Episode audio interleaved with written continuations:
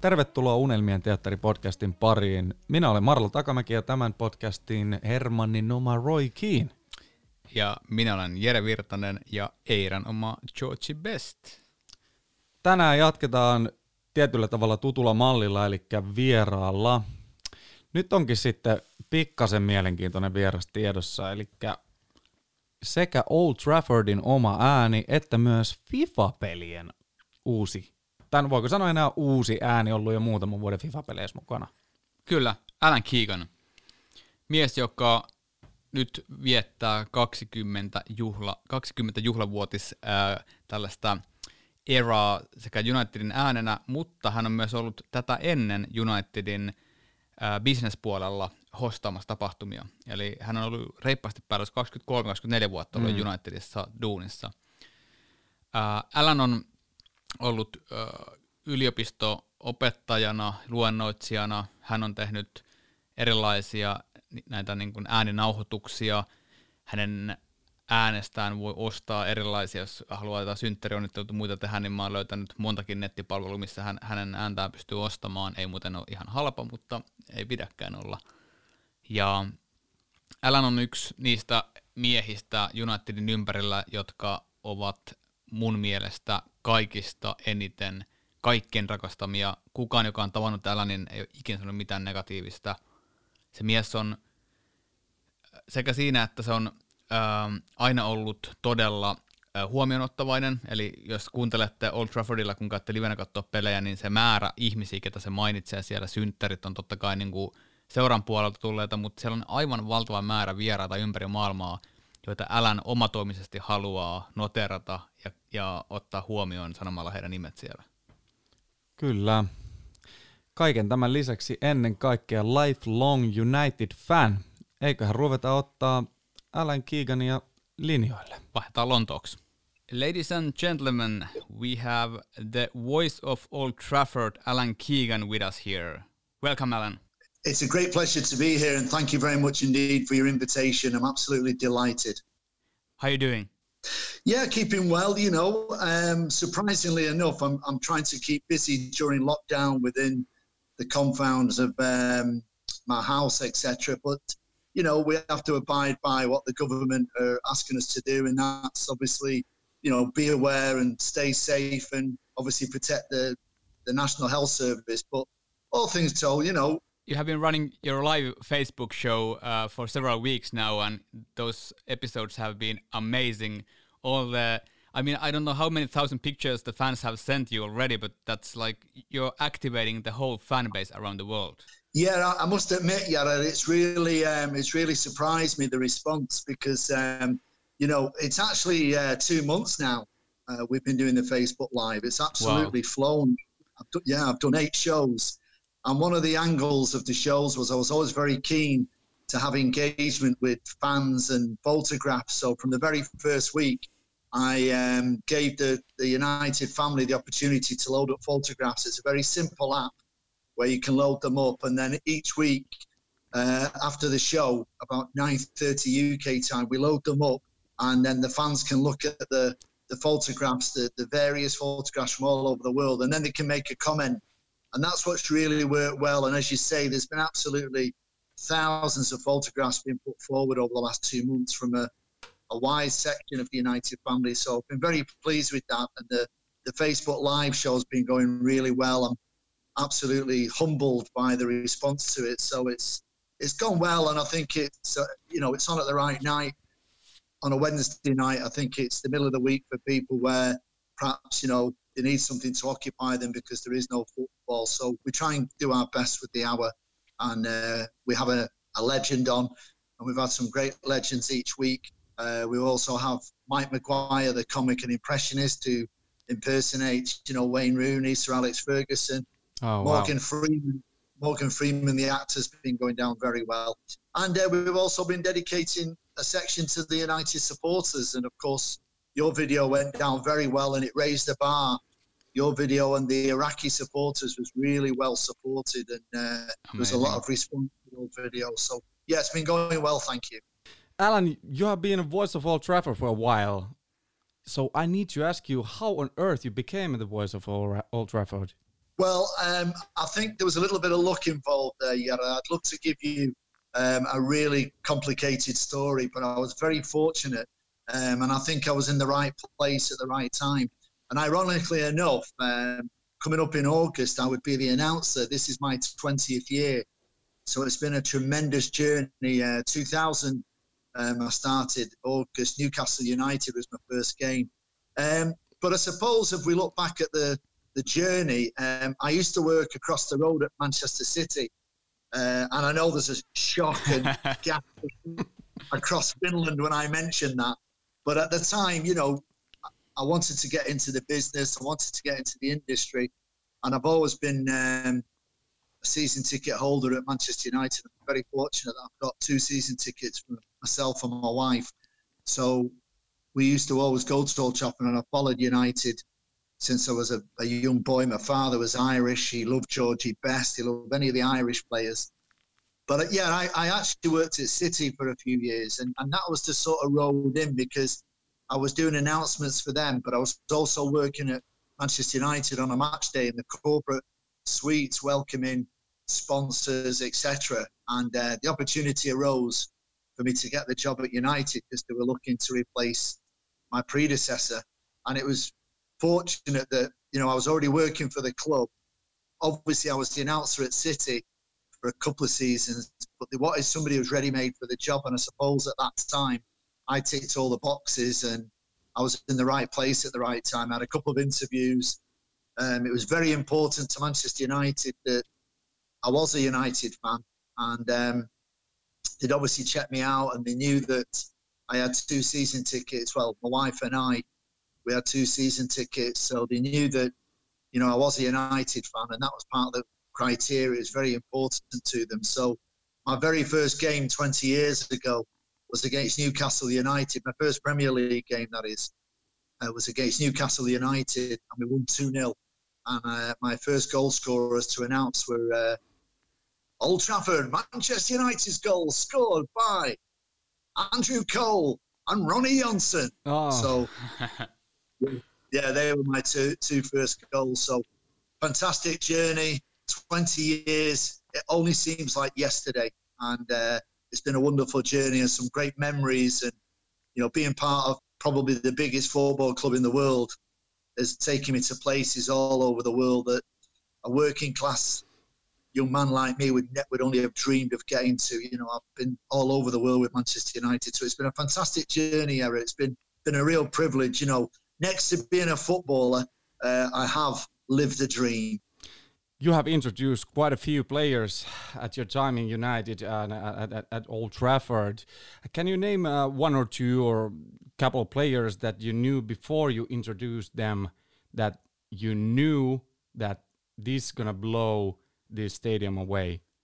Well, I suppose I'm very, very, very yes, I'm very fortunate because um, you know I, I I'd heard all the rumours about, you know, one of the greatest players ever to play for United, Cristiano Ronaldo, and um, I had the privilege of being the announcer, and I'm sure most of the United fans will remember he came on as a substitute.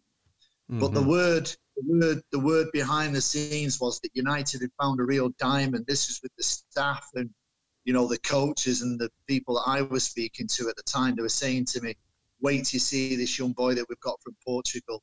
And obviously, you know, when we look back now, there was slight confusion because obviously Ronaldo, you had the Brazilian Ronaldo.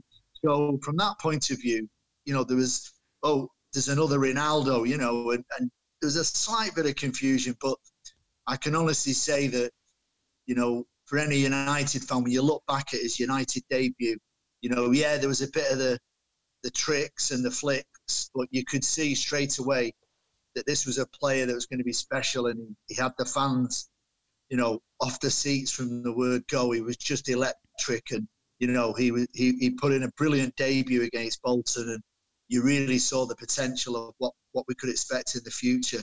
Um, I suppose you know it, it, it's an interesting question from the point of view of like some of the younger players coming through the academy, but I always look at Wayne Rooney's debut because it was an absolute dream. Right. Yeah, when when um, I introduced him, and obviously he scored a hat trick, and that was an incredible, incredible debut for a young man. You know, he was still very, very young, and to make his debut and like a record-breaking transfer fee and everything else that came with it. You know, um, he was another one. But you know, I I've just been very privileged and honoured. You know, because some of the the players that have joined United while I've been the announcer over the last 20 years, it's been incredible, you know, and you sort of remember players like Patrice Evra, Vidic when he, he um, made his debut. I mean, I was at the game when uh, away at City when Patrice made his debut and he had a nightmare. And I, I actually mm-hmm. wondered what we'd done and who we'd bought. But um, it wasn't long proven as wrong, you know, that it was going to be one of the, the yeah, best absolutely. defenders United had had in the Premier League. So, you know, that they're just a couple of the players. I know, I know they're not the young players. Obviously, when we look now and when Marcus made his debut that night when mm-hmm. against Midtjylland, when obviously went on to break all them records, scoring on different debuts, the Premier League, the Europa League for England. You know, I'd heard about Marcus and there was rumours about him as well.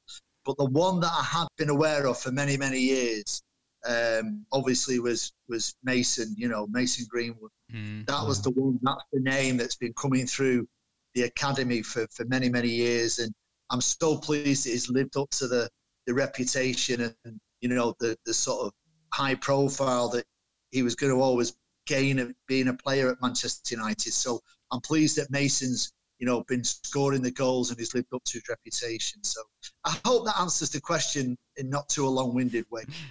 Yeah, that was amazing. Thank you, Alan. How about um, you have been supporting United for a while now. So uh, which players have been like like the the ones uh, you hoped you could have introduced, but they, they were all, already gone when you started as an announcer? Yeah, that's a great question. I mean, um, you know, I suppose I'm showing my age because one of my heroes um, was Brian Robson, Captain Marvel. And uh, it's incredible now that I can call him a friend. You know, I do a lot of work with Brian. And uh, he was a player that I would love to have announced at Old Trafford. Um, and funnily enough, I would love to have uh, introduced and announced uh, Eric Cantona. Oh. He he left before I before I became the announcer. And at the time, you know, he was probably one of my group of all-time players. I, I don't think I could ever say I've got one player that's my all-time favourite, but I've got a group of players, and Eric is certainly there. He was the catalyst.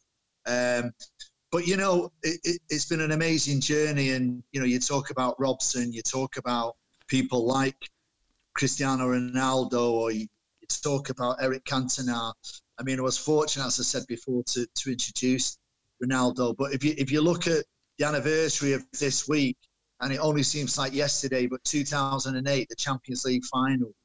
You know, I was the announcer at that particular game in Moscow for United because UEFA always invite um, the announcer from each club. So there was me and obviously the guy from Chelsea, and then obviously the guy. Well, there was a team from uh, the Luzhniki Stadium, but to be part of that night to announce Ronaldo's goal when he headed that crossing from Wes Brown, you know, I've had some great, I've had some great moments. So, you know, it's been a wonderful journey, and some of the players that I've announced, Carlos Tevez, you know, at the time, I know we went to City and there's all that bad blood with him now as regards the United fans. But when he was with us, we loved him and he was brilliant. And when you look back at that team, Ronaldo, Rooney, you know, Tevez, it was just unbelievable. Wow. What a team. And, you know, think of the defence with Rio and Vidic. It was just incredible. So I've been very, very, um, very lucky, Yera. And I hope I'm not talking too much. Waffling. no, no, that's the whole idea. Uh, I actually have one idea because I'm pretty sure that Robbo won't listen to this as we are going to publish this as uh, like a Finnish podcast. We could actually make it happen that you introduce Robbo for the Finnish fans in Helsinki Red Room, and let's let's make it so that we have some uh, techniques behind us, like uh, video uh, cameras and all the team, so that you can actually announce Robbo when he comes to oh, wow. open up the Helsinki Red Room. I like that idea. Oh yeah, that that would be incredible.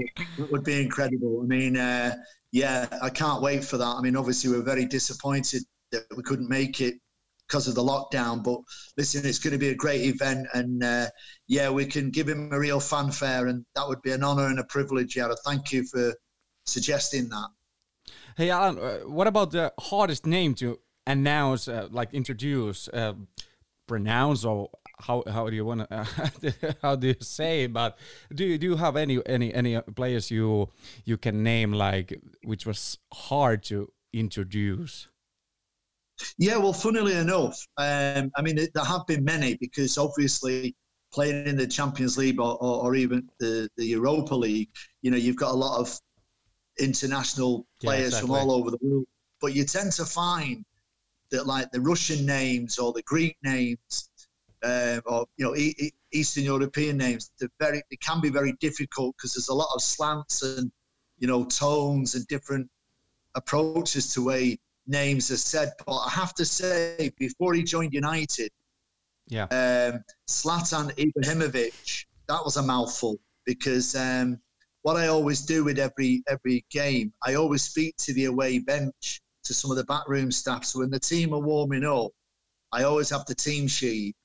Uh, obviously, I do my research, research the week up to the game, and I listen to um, commentary on different channels to see how players' names, or if we played them away the week before or two weeks before, I'll have a listen to see how it's pronounced. But I always write it phonetically, and I always speak to the backroom staff. But you know, Zlatan Ibrahimovic, that that was a mouthful before he came to United because obviously I know he played for you know Malmo or Barcelona, or whoever, but that was quite a mouthful. But yeah, the Eastern European names they can be quite tricky, and you've got a few, as I say, the, the Greek names. And I've got to be honest, um, I have slipped up every now and again. During this last 20 years, you have been uh, announcing a few of the Finnish players in, in Premier League, like uh, Sami Hyypiä, Jari Litmanen, Teemu Tainio, so, so, and now Teemu Pukki. So how is, how's your Finnish? Uh, well, it's, it's, it's, it's not as good as your English. yeah, it's, listen, I'm just uh, a working class lad from Manchester.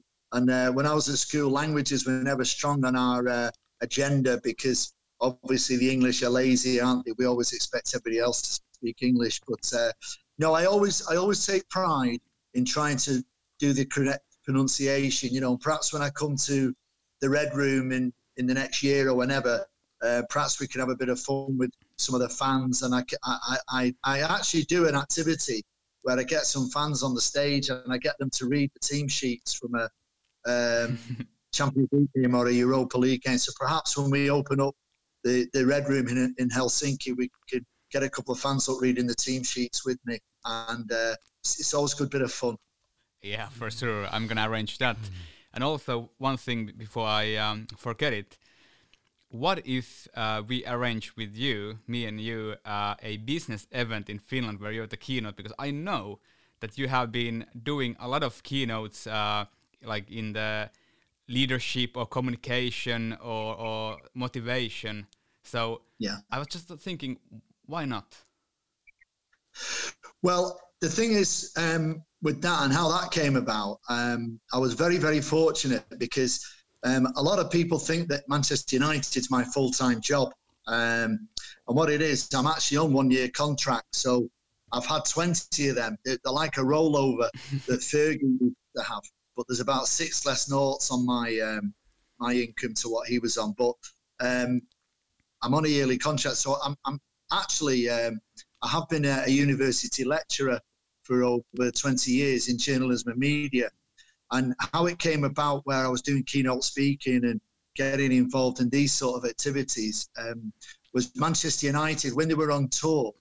Uh, Aon used to sponsor stroke present the tour, and obviously a lot of their daytime events all centered around business and different elements of it, and there was a lot of it involved with leadership and how do different people, you know, offer their skills as a leader.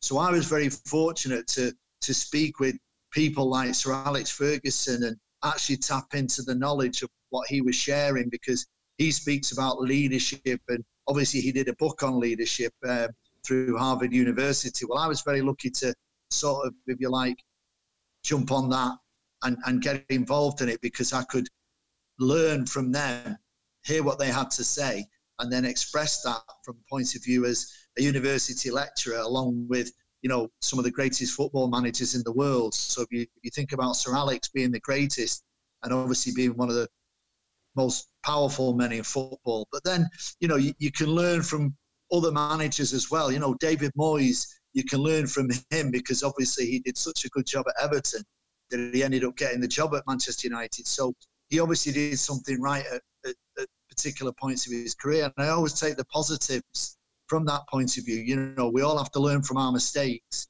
And then you've got Louis van Gaal. He had a totally different approach as a manager and as a leader.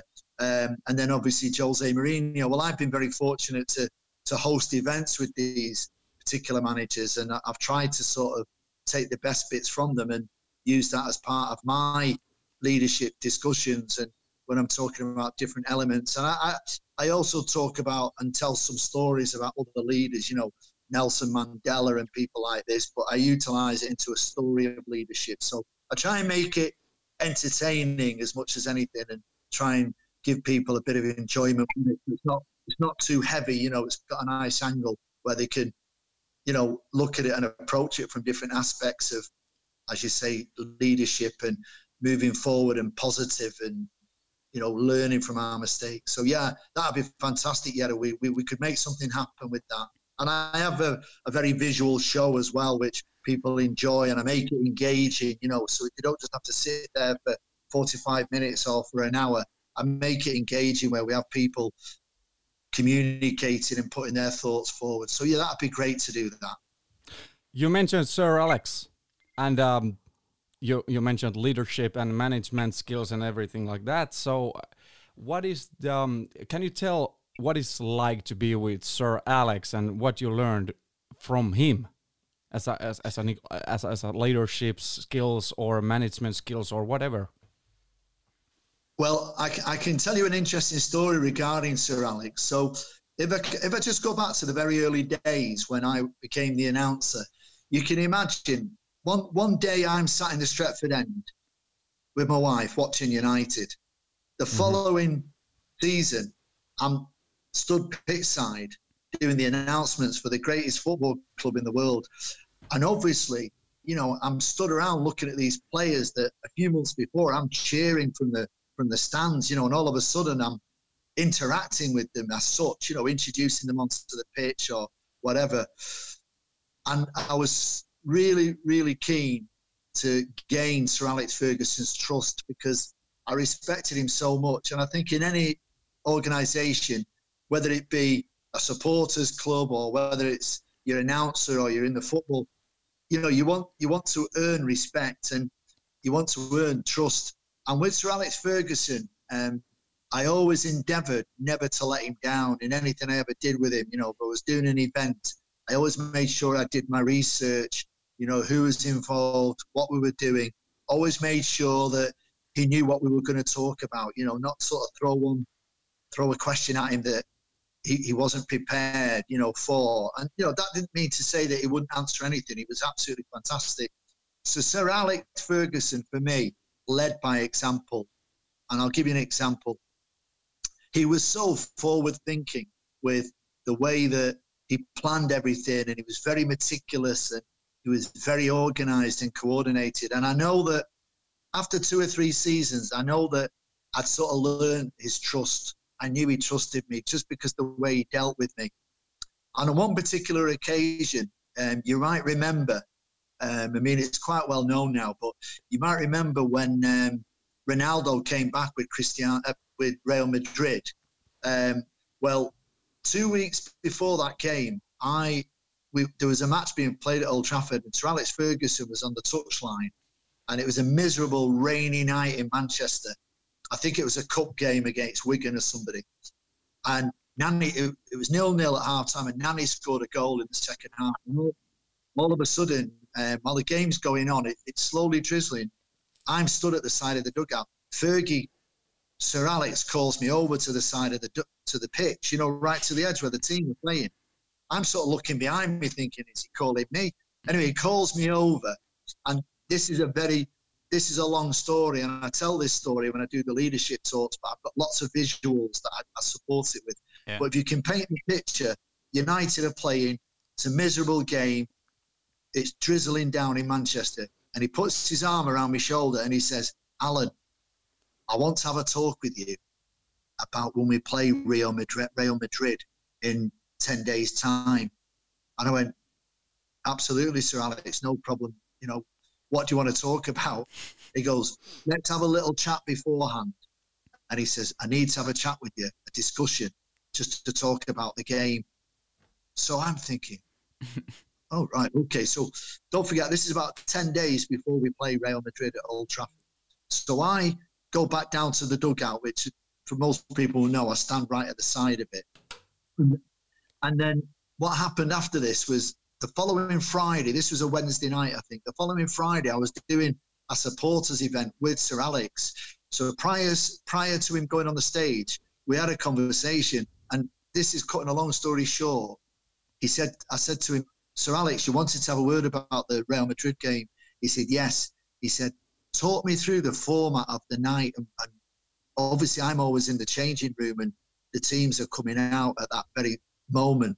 I said, Well, normally the teams come out we always introduce the away team first and we finish with Manchester United.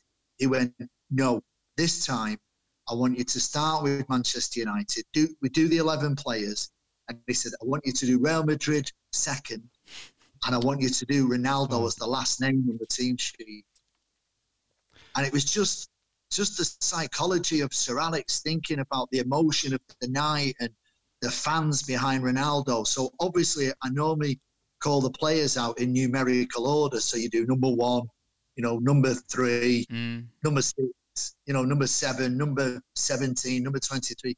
So on the night, I announced the Real Madrid team second, and I announced Ronaldo, number seven, welcome back to Old Trafford. And the, the stadium erupted. And Alex, that's how much attention to detail he played in every game and any possible way that he could win a game, even down to that minute detail of me announcing Ronaldo last. How good is that? Wow. Wow. Alan, so long story short, can you say that uh, Sir Alex Ferguson was one of the biggest things that made you feel Manchester United is more than a club? It's like more, more, more or less like family. Without a shadow of a doubt, because Sir Alex Ferguson, you've heard it many times, but he, he literally did get to know all the staff who worked at Manchester United right across the board, you know, from, you know, the cleaners to the pitch guys to, you know, the little old stadium announcer who he only sees once a week. He absolutely embraced it and it was his family and he made you feel part of that family. And as I say, once you were part of the family, you were there for life. You know, and once he trusted you, and once you were part of that unity that is Manchester United and part of the Sir Alex Ferguson philosophy, it was 100%. But your career, uh, if I remember right, you used to have a um, own broadcast at uh, was BBC. Yeah, that, that that's correct. I mean, I've been very fortunate because um, my background is radio. Um, but I, I, am I'm from Irish parents, and I, my parents came over here uh, and had me when in Manchester when they came over from Ireland. They had four other kids who they came over to Ireland with. My dad came over to work here. My mum and dad they actually bought a shop, a general grocer in Manchester. So I was very proud of my Irish heritage, and uh, as a result, it's like anything. It's like you with your love of Manchester United. Whatever you whatever you have a love for, it's never a job, it's never work. And I started to get involved in the Irish community.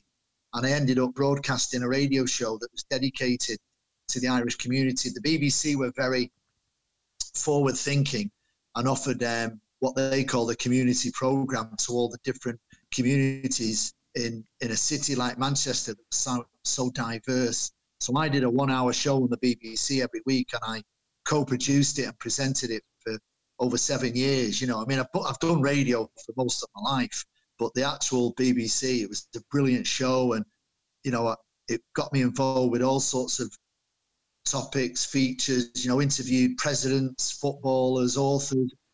You know, it was a brilliant, brilliant um, platform for me from a broadcasting point of view. I was very fortunate to to get involved and get trained at the BBC. So it was a great, great area of the media for me, and you know, it holds me in good stead now. Um, apologies if you can hear my bell phone it ringing. no worries.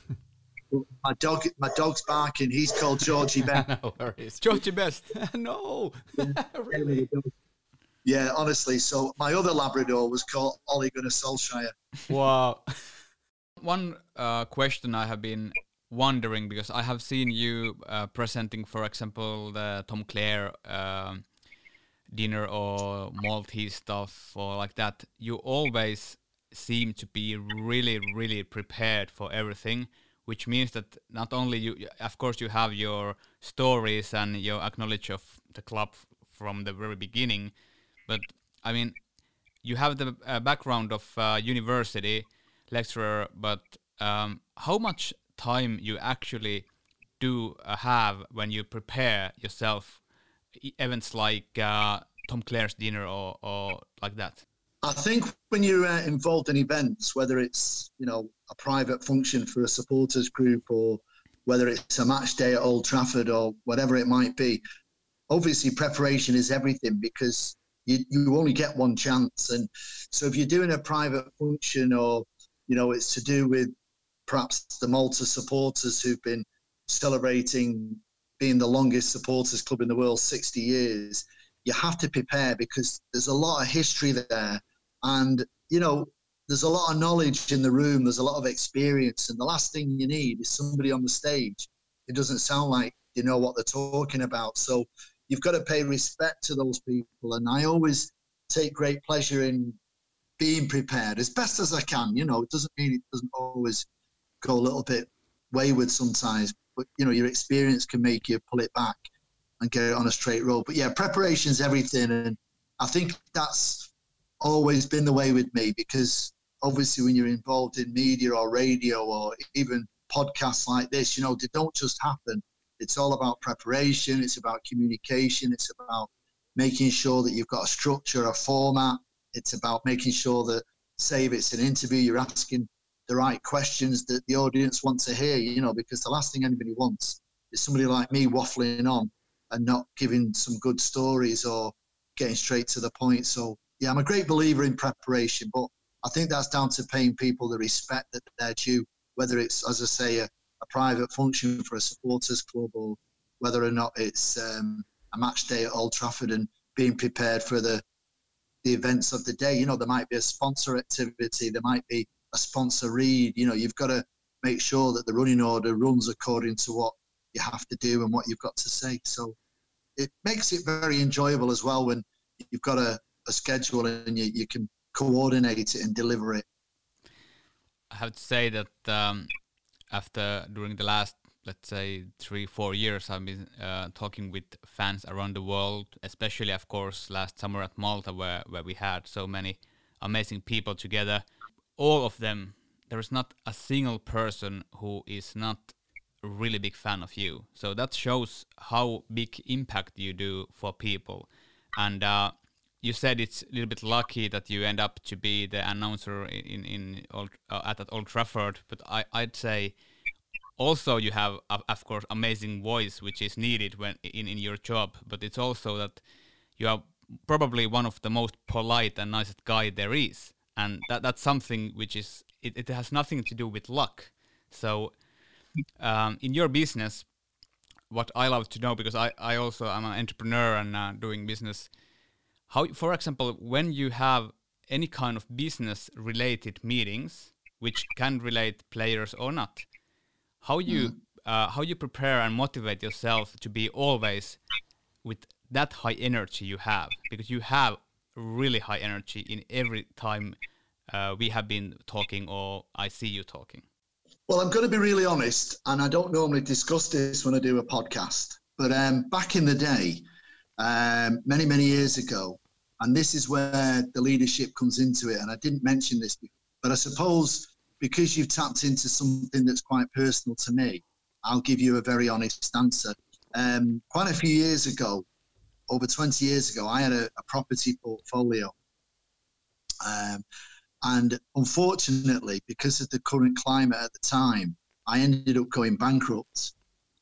And it was the most horrific time in my life because I'd gone from, you know, having a lot of properties, a lot of worth in the portfolio. Uh, and just because of the climate and the interest rates and one thing and another, um, I ended up going bankrupt. And it was a very mm. difficult stage of my life. And I think sometimes we all look at situations in our life, and whether you're an entrepreneur or whether you've had one business or whatever it might be, you know, I think when you when you when you fall from grace, the one thing you have to do is try and learn from the mistake that you made or the mistakes and try and build yourself back up to be at a level where you're very happy and content with your life because you can't buy contentment you know, you can have all the money in the world, but you know, we've only got to look at some of the United family. You know, your health is the wealth of the world. So mm. when I do my leadership talk, I I also reflect on my journey because I've been at rock bottom, and it's not a good place to be. Um, and so, from a financial point of view, very difficult. You know, I had a big mortgage on a big house. You know, I had the big cars and I think it brings you back down to earth. And, and when I revisited where I wanted to be at that stage in my life, I decided that I wanted to. I looked at what I loved in life. That that was the starting point on a blank piece of paper. What do I love doing? And I actually loved doing the broadcasting. I enjoyed doing the radio. So I went to university as a mature student, I did a degree in, in, in, television and radio, and you know, obviously, I was working in radio, so it was, it was a handy club job. But to go back to the point of what you made, I think you are what you are, Yara, and you have to be yourself because at the end of the day, you have to be honest to yourself first and foremost, and then honest with the people who are around you. And that was a lesson that I learned because otherwise you do get found out. And at the end of the day, we're all on a long journey and you are what you are. So it doesn't cost anything to be nice and polite and it doesn't cost anything to be friendly and genuine, you know, to the people that you meet. And I'm very fortunate that I meet some great people involved with the club that I love, involved with the job that I love on a platform that I'm so privileged to be involved in, you know, as the voice of Old Trafford. You know, I've had 20 years. I never thought I'd get more than three or four years. You know, I was absolutely over the moon that it's been it's been this long. So to go back to the point you made, how lucky am I, Yara, to meet people like yourself, hmm. the Malta the Malta supporters, you know, the the people like Sir Joe and Joe Tedesco, and I know I'm talking names here, perhaps that some of the Finnish supporters won't be aware of, but the, the clubs from all over the globe, you know, New South Wales with Mark O'Connor, you know, Peter Wood from Edinburgh. Mm. I'm so lucky to meet all these wonderful people. So I count myself as blessed, Yara, to be in that position. And it doesn't cost anything to be nice, does it? Well, you said you're blessed to be part of the United platform, but I'd say you uh, you are a platform yourself because lately, if you think about it, the football has been on pause and there is absolutely second to none content like uh, new content for the fans. The clubs are running old games and old interviews and what you have done uh, and i have been watching most of the most of the episodes live and the ones i couldn't see live i'm watching like uh, afterwards. It's amazing. You know you are a platform also yourself for the united fans well, I mean, the, the, the, thing is, it's very nice of you to say that. And, uh, you know, I'm always wary of putting myself too much above on a high platform. You know, I, I love what I do.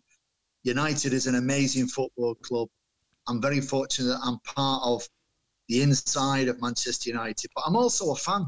You know, that's one of the mm. things that, you know, I always try and relay. You know, you've been very complimentary and thank you, but, you know, I'm not a footballer. I've never worn the red shirt of Manchester United. So at the end of the day, I'm just a guy who works for, for the club and very privileged and honoured to work for the club. But it puts me in situations where I've met some amazing people. I've been to some amazing places all over the world, you know, Australia, Japan, China, South Africa, Canada, America, numerous. You know, it's just an amazing journey. So thank you. I do appreciate that, and uh, I hope that you know anybody listening to this will will enjoy it from a, a sort of heartfelt point of view, being a, a supporter of Manchester United. Hey Alan, you're, you're not only the voice of Old Trafford, you're also a voice of FIFA games in the past couple of years. So how you end up to be a voice over artist in FIFA games? Well, that's an amazing uh, journey as well because um, it was quite quite surreal. Um, because for those who don't know, EA Sports um, look after the the FIFA project project, and I was contacted um, randomly uh, on an email asking me would I like to audition and was I interested in going forward to be um, the voice on the FIFA game. This was, as you say, a few years ago. Um, but the email didn't have any sort of logos at the bottom. It had no sort of reference to who who the company were. It just had a name on it. So again, I suppose me being me, what I did is the, the guy's name who emailed me, I googled him, and uh, the details of his job role uh, just lit up on the on the search. You know, he was the creative producer of uh, FIFA, blah blah blah, and EA Sports. So I thought, well, I better take this email serious. You know, this guy is real. Um, it's not it's not a wind up. So I emailed them back, and um, we had a discussion, and different things came into it because you know they wanted to know about you know different styles and approaches, and obviously um, they listened to some of the recordings that I'd already done and some of the voiceovers that I'd already done. And it did help. Obviously, I was the announcer at Manchester United because you don't. It doesn't get any bigger than that. Yeah. So yeah. Anyway, the the, the idea was that they wanted me to record it in London, but uh, for anybody who doesn't know the geography of, of the UK or England, Manchester's probably three and a half hours, four hours in a car uh, about two hours, 10 minutes on a train to London. And I said to these people who were, once we got into open dialogue, we do have recording studios in the north of England, you know, and I can recommend a few. Um, why don't we record it there? So I recommended a couple of studios that I'd been working, and we recorded it. And I spent um, four days in the recording studio doing the announcements for every Premier League team and I had to do the whole squad. So it wasn't just the, the, the you know, 12, 13, 14, 15 players. You had to do the whole 24 or 25 players in the squad. Yeah. And uh, at the beginning, on the first day, the guy who was looking after it, he was sort of directing it through his laptop uh, on on Skype, giving me the, ton, the, the tones and the, the style of delivery that he wanted. Because there had to be some, you know, and number seven, Cristiano Ronaldo. And then it had to be number seven, Cristiano Ronaldo. you know, so it was all those different levels. And then you had to, like, where you'd normally say, um, number 10, Marcus Rashford. You had to say, number 10. And leave a gap, you know, so they could cut the edit. So it was like making a movie, really. Um, so I had to do every Premier League team. But what was interesting about the project, I also had to do because we recorded it in the January and the February of uh, when it was coming out the following. As you know, it always comes out at the end of September once the transfer window's closed and they can tidy up the last bits of editing. So they also had me recording every team and every player the championship because you, they didn't know which three teams were going to get promoted into the Premier League. So it's a really interesting project because, you know, the, the, the, attention to detail and obviously the graphics are getting more detailed. And I had to do the names of every referee, I had to do the names of every stadium. Welcome to Old Trafford, the theatre of dreams. Welcome to the Etihad. You know, and it was all this. And welcome to the Emirates and then you have to do the attendance, you know, and today's attendance at the whatever, you know, is X amount. So it's an amazing project and uh, it's a real thrill to be part of that and uh, really enjoy it. And I do, if I'm honest with you, I do get a lot of work from that. The spin offs are immense, you know, from being the voice of Old Trafford and the voice of FIFA, the Premier League voice. You know, it doesn't get any better, does it? No. When you started this uh, EA Sports job uh, about FIFA and sorry, when did it start it? Yeah. Uh, I, yeah, I did the first game 2017. oh yeah, all right. Yeah, 2017, and then I've been on every one since that. I really think you should be voiceover uh, in Disney movies. Which character? Yeah. Well, Any character. yeah, probably. Uh, well, yeah. I, I mean, that, well, you, you're hitting the ultimate when you start doing voiceovers for Disney, you know. But it, obviously, it's a, it, it's an amazing market and it's a great a great area. And I I used to always say to the students when I was lecturing in media, you know, this the world of media. I used to ask them in the very first session, "What is media? What do you think it is?" Because it's whatever you want it to be. You, you know, there's so many different levels of media now, and not a lot of kids coming through think of voiceover straight away, but it's such a massive industry, right from documentaries and, as you say, narration and different elements of doing voiceovers for Disney or whatever it might be, or even FIFA, as the case might be. And I was very fortunate um, at the beginning of this particular football season. You might remember, the Manchester United fans might remember, that the third kit came out, which was like a, a sort of black kit. I don't know if you can remember mm. it. Yeah. Yeah. Well, I, I, Adidas contacted me through the club, and I, I'm, I'm the voiceover on that. So if you, um, if you can find that on YouTube, you can play it on the back of this interview because uh, they wanted it to be a sort of not a Liam Gallagher. All right, how you doing? You know, like Manchester.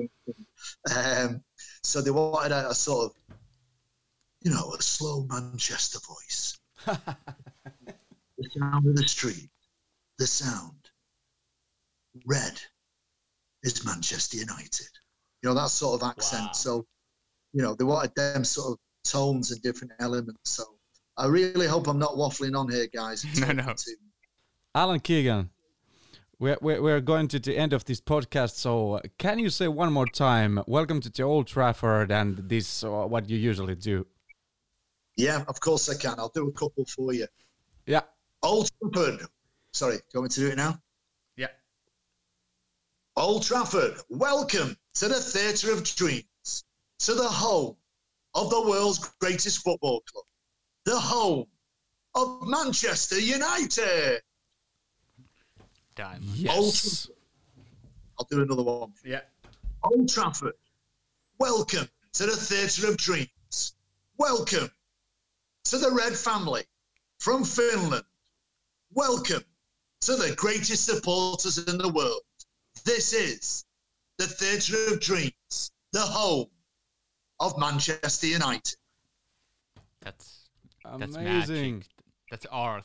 Thank you, Alan Keegan. One last pleasure, Jim. Alan, My I, pleasure. I have one last question for you. Um, we actually had amazing discussion with Ben Thornley, and uh, we had to talk about his book. But in your case, I mean, already 20 years with United and United family, traveling around with the team, with the fans when is the time when we will see Alan Keegan, the full story of the voice of Old Trafford? well, um, funnily enough, I've done three books um, on know. the Irish community. Yeah, I've, I've, I've, again, I'm very proud of my Irish roots, and uh, because I, I, mentioned before, I've always looked for other opportunities. Um, when I was doing the radio show for the Irish community in Manchester, um, everyone loves photographs. We love memories. We love looking back. We love looking at the dodgy clothes we were wearing. We look at the dodgy hairstyles or whatever it might be. And I suppose um, when I was doing the radio and moved on to looking at different projects, I did the three Irish books, which proved to be very popular with the Irish community. They were very much like a, a coffee table book, they're called. Um, pictures of the Irish community, like a now and then. But yeah, I've been asked a few times about a book to do with um, Manchester United and my time there. If I was ever to do a book, um, and I've got no plans to do one, but if, if, I ever was, I'd love to do a book. I don't know if you've ever seen Paul Scholes' book. It's mm. like a, a picture. It tells the story. It's not like a massive text written book. It tells. It's got a lot of photographs of which he tells little stories, and I think that would give me the opportunity to do a book in the future if ever I was going to do one. And I haven't got any plans at the moment, as I say, but I think that'd make it more interesting. So, for an example, you know, I'd have photographs of being on the stage at the Malta supporters. So you, you'd have a story with that, celebrating the 60 years, you know, coming over to Helsinki to celebrate with the opening of the Red Room. You know, their little stories and pockets where something always comes out of it. So from a visual point of view, if I did a book, I think I'd do it with photographs. And if I'm going to do one, I'll certainly let you know. I'm going to buy 100 pieces immediately. Fantastic. Well, the thing is, just very quickly, um, not as good as yours, but I do collect um, United memorabilia as well. You know, and I've been very fortunate to to be with a lot of the players at certain times. And you know, say for an example, the the team from 2008 that won the Champions League. Well, United um, had a little picture card that they brought out. You may have seen them where one half of the card is a photo of the player and the other part is like a white blank piece where you, they can sign it. Yeah. Well, the whole squad, the whole squad, including Sir Alex, um, from 2008, I, I, I, when I was doing events with them over that year, I got each and every one of them to sign one of the cards for me. So that's part of my collection. And, you know, I've got on a, when I do the, the Facebook live on a Wednesday night, I have a lot of the stuff behind me that's, that's all signed as well, you know, so I am a collector, but I'm not quite in the, the Red Room League just yet. no, no, no. It's it's not about the uh, quantity. It's it's the quality and the stories. I collect only because of getting those stories and and maintaining those stories. And uh, thank you. 55 minutes only. Just pure diamond stories with you. Pure this, diamond, is, yeah. this, this is even better than having uh, any, any item. You know, it's amazing. Well, I hope so. And uh, again, I hope, you know, we've given a little insight into my role as the announcer. Again, I'm fortunate and I love the job and long may it continue. And if it ends, it ends. You know, it's Hmm. been a great journey. And as you say, I've got 20 years of memories and, you know, I'll, I'll treasure it forever. And, and I've met some brilliant people, like I say, like you guys and fans and supporters all over the world. So thank you for giving me the honor of being on your podcast. It's been my absolute pleasure and good luck with it in the future and long may it continue. Thank you, Alan, so much of your time. And uh, let's hope that we will see you really soon in Finland and we have a lot stuff to do with you in Helsinki. Thank you, Alan, from my side also. It was a pleasure. Pleasure, Marlon. Take care, boys. And yeah, look after yourself and we'll, we'll keep in touch, mate, on social media. Yeah, stay healthy, mate. Bye bye. Take care. Bye. Bye bye. Wow. Olipaha, olipaha homma. Siinä oli sitten tota Old Traffordin ääni. Alan Keegan, 20 vuotta virallinen Unitedin ääni koti- ja vieraskannattajille. 20 vuotta lähes kaikki Unitedin viralliset tapahtumat, joko hän tai Jason Leach, museonvetäjä, äh, spiikkaavat, eli ovat käytännössä se frontti koko seuralle tapahtumissa. Niin, itse kun on käynyt Old Traffordin, niin aina hänen ääni, ääni, ääni on kuulunut ja, ja tota, erittäin tunnistettava. Myös niille, jotka pelaa FIFAa, niin saattaa tunnistaa vaikka United-miehiä oiskaan. Kyllä. Ja niin kuin todettu, tuli niin 2017 vuodesta asti vetänyt kaikki FIFAn valioliikapelit ja täytyykö su- tunnustaa, että vaikka mulla on ollut kunnia tuntea alan todella monta vuotta, niin mä olin kokonaan unohtanut, että 2008 se on ollut siellä kuuluttamassa. Mm. Eppu Salmiselle terkkuja. Eppu ei varmaan muista sitä. Okei, otetaan pieni happihyppely ja sitten vedetään paketti kasaan. Yes.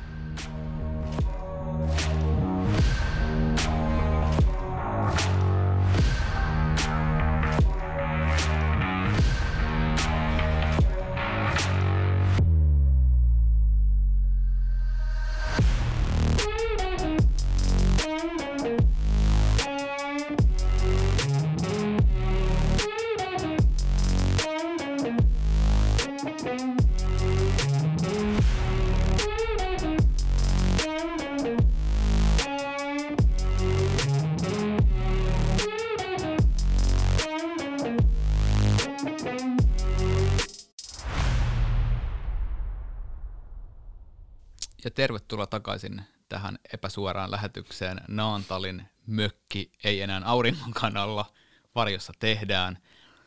Siinä oli siis hyvät naiset ja herrat Alan Keegan, The Voice of Old Trafford, mies, joka voisi tehdä näitä pelkkiä ääninauhoituksia ja, ja mitä näitä on. Mä en muista minkä nimistä se on, kun väki hinkkaa näitä mikrofoneja ja tekee niitä ääniä, joku ASMR vai mikä se on. Tuossa miehessä olisi varmasti potentiaali tehdä kymmenien miljoonien YouTube-tili pelkästään oman äänensä avulla. Meitä ennen kaikkea tässä äskeisessä haastattelussa totta kai motivoi, kiinnosti ja innosti se, että mies on elinikäinen Unitedin fani. Hän on käyttänyt käytännössä kaiken työ- ja vapaa-aikansa Unitedin ympäriltä. Hän matkustaa ei vain työn takia, vaan ihan oman henkilökohtaisen halunsa takia ympäri maailmaa Unitedin tapahtumissa. Käy hostaamassa niitä työkseen myös. Ja pian me nähdään hänet tuon mukaan myös Helsingissä. Näin on. Ja kun kuuntelee, kuuntelee Alanin juttuja, niin tulee kyllä sellainen olo, että hän tekee tämän puhtaasta rakkaudesta. Tuossa tota, loppuko, loppua kohden niin, niin huomasitte, kun hän innostui, innostui tota, itse näitä, näistä omista jutuista, että miten, miten, miten tota, tuodaan United-pelaajat sisään ja tällaista ja miten kuulutellaan siellä. Hän on ylpeä siitä, mitä hän tekee. Ja kyllä oli, oli taas jälleen kerran upea vieras. Joo, siis te ketkä olette käynyt Old Traffordilla ja käynyt katsomassa livenä peliä, niin te tiedätte kuinka iso osa sitä alkua on toi, toi Alanin ääni ja, ja se, että jos olette käynyt useamman kerran, niin se on tavallaan asia, jota oppii itse odottamaan siinä kohtaa, kun menee katsoa peliä. Ja Alan tosiaan vetää noi omat äh, spiikkinsä sieltä kentän laidalta. Hän, hän seisoo käytännössä siinä vaihtopenkkien välissä tai vieressä. Ja hän on sen lisäksi, että hän on tehnyt tietenkin näitä kuulutuksia, niin hän on myös tehnyt paljon haastatteluita Unitedin pelaajista, jonka takia vähän tuossa jo niin kuin sovittiinkin, että tullaan kertomaan aika paljon tarinoita pelaajien takaa sitten, kun hän tulee Helsinkiin. Ja mä kyllä aion viedä tuon loppuun. Se idea nyt tuli tuossa lennosta, että tehdään tämmöinen bisnestapahtuma. Ei, Ei. Kun, no se, on, se viedään ihan varmasti loppuun. Jumalaut, se on sillekin hieno juttu. Ja, ja jos joku, joku tota, sen verran ymmärsi Lontoota, niin tosiaan sovittiin äsken, että, että Alan tulee kuuluttamaan Robbon sisään siinä kohtaa, kun Helsinki Red Room avataan, ja hän ei ole tätä päässyt tekemään aikaisemmin niin kuin harmitteli, niin tehdään se nyt sitten vähän tämmöisellä, ei ole 80 000 ihmistä, mutta kyllä meitä jokunen tulee olla siellä. Ainakin kameroita. Niin, mitä meitä nyt sitten oli tai on. mutta joo, siis mitä itselle jäi päällimmäksi mieleen tuosta Alanin haastattelusta, niin kuin aina, kun hänen kanssaan puhuu, niin hän on todella läsnä, hän, on, hän, on niin kuin, hän kuuntelee, mutta ennen kaikkea hän on, hän on mies, joka miettikää, että se on, se on tavannut kaikki starat 20 vuoden aikana, ja silti tämmöiset sekopaiset suomalaiset kaverit jostain Naantalista tällä hetkellä mökille vetää podcasti. Hän on silleen, että hän on kunnialla mukana. Niin, niin, niin siis hmm. hänhän oli erittäin otettu, että päästään mukaan, vaikka, vaikka oliko oma show jopa, mitä vetää tällä hetkellä. Joka keskiviikko. Niin. Joka keskiviikko. Niin, niin, tota, muutama kuuntelija siellä niin kuin Brittien saarilla ja sitten tulee tänne mielellään. Joo, kyllä, kyllä me saadaan tehdä kovaa duunia, että me saataisiin samanlainen kuulijamäärä kuin tuolla kundilla joka no, keskiviikko. Nä, just näin. Um, jos te haluatte tietää uh, jotakin pieniä tämmöisiä nyansseja Alanista, niin Alan on tosiaan, hän on käytännössä, niin kuin mainitsin, että hän on ollut yrittäjä aikoinaan ja valitettavasti tehnyt, kuten kuulimme, niin, niin konkurssin, mutta – hän on aina tehnyt duunia tavalla tai toisella äänellään. Niin kuin mäkin tuossa hänelle mainitsin, että, että löytyy hänen historiikista, niin on tehnyt radio-ohjelmaa, erittäin ylpeä Irkku Juuristaan.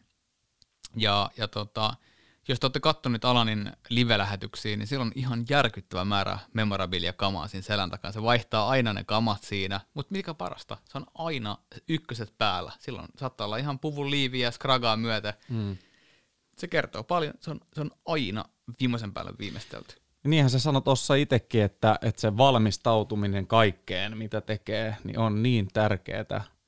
Tuntuu jopa, että se rupesi ohjastaa meitäkin ja vähintäänkin no, sua. Olisi niin syytäkin, vittu olisi syytäkin. niin, mutta tota, se on niinku ihminen, joka selkeästi on sellainen, että tekee työt ensin ja sitten vasta niinku oikeasti huvit. Kyllä, ja Alanin kohdalla huvit on vähän maltillisempi kuin mitä mä Suomessa ollaan totuttu. No joo, mutta, mutta yhtä kaikki, niin, niin, niin hommat hoidetaan, Todella ja sitten ollaanko ellukanat vasta, kun hommat on hoidettu. Joo, en mä tiedä, voidaanko me Suomesta lisätä, jos mietitään, että tuleeko mieleen ketään suomalaista ääntä stadionelta, joka menisi edes lähelle semmoinen, että, että jos joku sanoo Old Traffordin, niin Alan Keegan on niin välitön mielikuva. Niin ja jotenkin, okei, no mä nyt on United-fani ja näin, niin mulle se niin kuin helposti piirtyy sellaisena niin kuin tosi tunnettuna äänenä, mm. että se on mulle selkeä, että aina kun mä oon käynyt Old Traffordilla, niin, niin se on ihan selkeä, että se on sen, hänen ääni, tai sitä ei ole. Tässä pitää ajatusleikki, hei Marlo, no. tässä pitää ajatusleikki. Kuka suomalainen voisi sun mielestä olla The Voice of Old Trafford in Finland? En mä tiedä, tota, Pentti Lindegren oli siis IFKlla ihan hyvä Joo, ei, ei, ei tota, puna, punainen on punainen, mutta väärä punainen tässä Joo, kyllä, kyllä, mutta... Um... Mun tulee mieleen tämmöisiä, koska, koska niin Alankin on United-fani, Eppu Salminen. Ois aika kova. Voisi ollakin. Aki Linnanahde. Riittäisikö? Ai, aika ei, ei, ei, ei, ei, ei, mä mietin, mietin vaan siis niinku, ei mitään Aki Linnahteelta pois, mutta et niinku, onko se semmoinen, joka pystyy kuuluttaa sillä lailla, en tiedä, mutta tota, vaikea. Roope Salminen. Roope Salminen, mm. Epun poika, kyllä. Mm. Se into ja semmoinen, mutta tota, toi Älänin tietty soundi myös, kun se sanoo, mm. niin se on se täytyy olla, niin, se täytyy olla jotenkin niin uniikki, mutta toi on varmaan osa sitä, että kun hän valmistautuu siihen juttuun, mm. niin hän on tehnyt myös tämän pitkän kaupan kautta, että on. on niin kuin, miettinyt, miten ne hommat sanotaan. Voin ja äänen... esimerkki. Tästä on muutama vuosi sitten, kun ää, mä kävin peliä edeltävänä päivänä ää, moikkaamassa Äläniä, käytiin Red Cafeessa. Mä en muista mikä, miksi, varmaan, varmaan jo, joku tosi fiksu syy meillä oli. Ja Älän sanoi, että hei, että että Jere, että kerro mulle, miten sun nimi lausutaan suomalaisittain. Ja mä olin silleen, että no mitä se, mik, miksi sä haluat tietää? Ei, kerro vaan, niin se kirjoitti paperilappuun. Niin se oli se, miten toi sun kotikaupunki laustaa. Se kirjoitti kaikki ylös, ja sitten seuraavan päivän peliin mä menin Loukolan Paulin kanssa, meidän legendaarinen Manchesterin kirjavaihtaja, niin tota, mä sanoin Paulille, että ei lähdetä puolella mihinkään, että mua, mua vähän jäi nyt kaivelle, että kyllä se varmaan tulee jotain. Ja jäätiin istua paikoillemme ja niin vaan, muutama minuutti äh, tota, puolen alkamisen jälkeen, niin sieltä tuli, että toivotti tervetulleeksi Jere Virtasen Helsingistä ja no en mä nyt vielä ihan päästäisi niin kansalaisuustestistä läpi, mutta ihan sanotaan näin, että huomasi, että ammattimies. Mm. Mm. Ei tarvinnut Matti Nykäisesti vielä muuttaa kansalaisuutta ja noin poispäin, mutta tota, Joo. aika upea. Mä muistan toi itse asiassa, mä en ollut silloin mukana, mutta saatoin sosiaalisen mediaan laittaa Saatoin. sen ylpeänä. Saatoit, joo. Etkä välttämättä pelkästään sinne voi, voi olla, että tuli vähän jotain privaattiviestiä. Varma, varmaan saman tien. Kerennees, ei kerennyt vielä aseessa kylmenee, kun lähti jo matkaan. Mm, tästä nyt, vi, niinku, tästä nyt niinku kuulee, kuinka paljon me, mekin fiilistellään tätä kaveria ja kuinka ylpeä Jere on siitä, että on päässyt kaverin kanssa tutustumaan. On, on ja, ja um, viimeistään siinä, kun Alan tulee Suomeen ja, ja mä toivotan kaikki tosiaan tervetulleeksi sitten jossain kohtaa otetaan lipunmyynti uudestaan sitten tuohon Red Roomin äh, avajaisiin, jotka valitettavasti tietenkään ei ole Red Roomilla, koska me ei voida ottaa sinne niin paljon ihmisiä, mutta tullaan Skandikin, Skandikin hotellin ravintolan tiloissa pitämään ja sinne tulee kundit, tulee Robot ja Lee Martinit, Ben Thornit ja, ja tulee Wes Brownit ja sitten kyllä mä sanoin, että ennen kaikkea tulee Alan Keegan ja, ja Unitedista myös Jason Lynch, joka on toinen henkilö, joka siellä vetää näitä tapahtumia. Hän, hän on museonvetäjä ja en mä tiedä, jos mä voin vaan oman historiani ja, ja oman, oman niin persoonin kautta vaan teille taata, että nämä ihmiset on livenä tavattuna jotain ihan erilaista, mitä te voitte ikinä kuvitella. Niiden, niiden aura on jotain semmoista, että – niin ei tarvitsisi puhua, niin tulee semmoinen fiilis, että on himassa, joka on niin hämmentävää. Just mm. kun älä, niin, niin se on. Kyllähän näistä niin kuin meidän lähetystä, lähetyksiä tehdessä niin, niin tota, huomaa myös sen, että kuinka paljon he on valmiit puhumaan ja avaamaan omia juttujaan. Et aika Kyllä. helposti lähestyttäviä mun mielestä.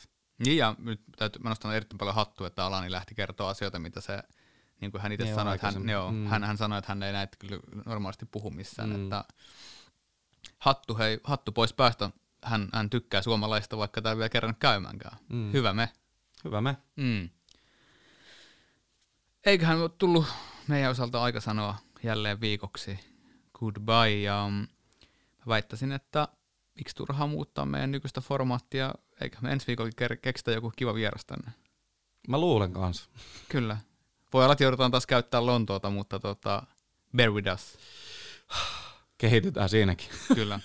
Kiitos Alan, kiitos Marlo, kiitos kuulijat. Nähdään ensi viikolla. Yes. Thank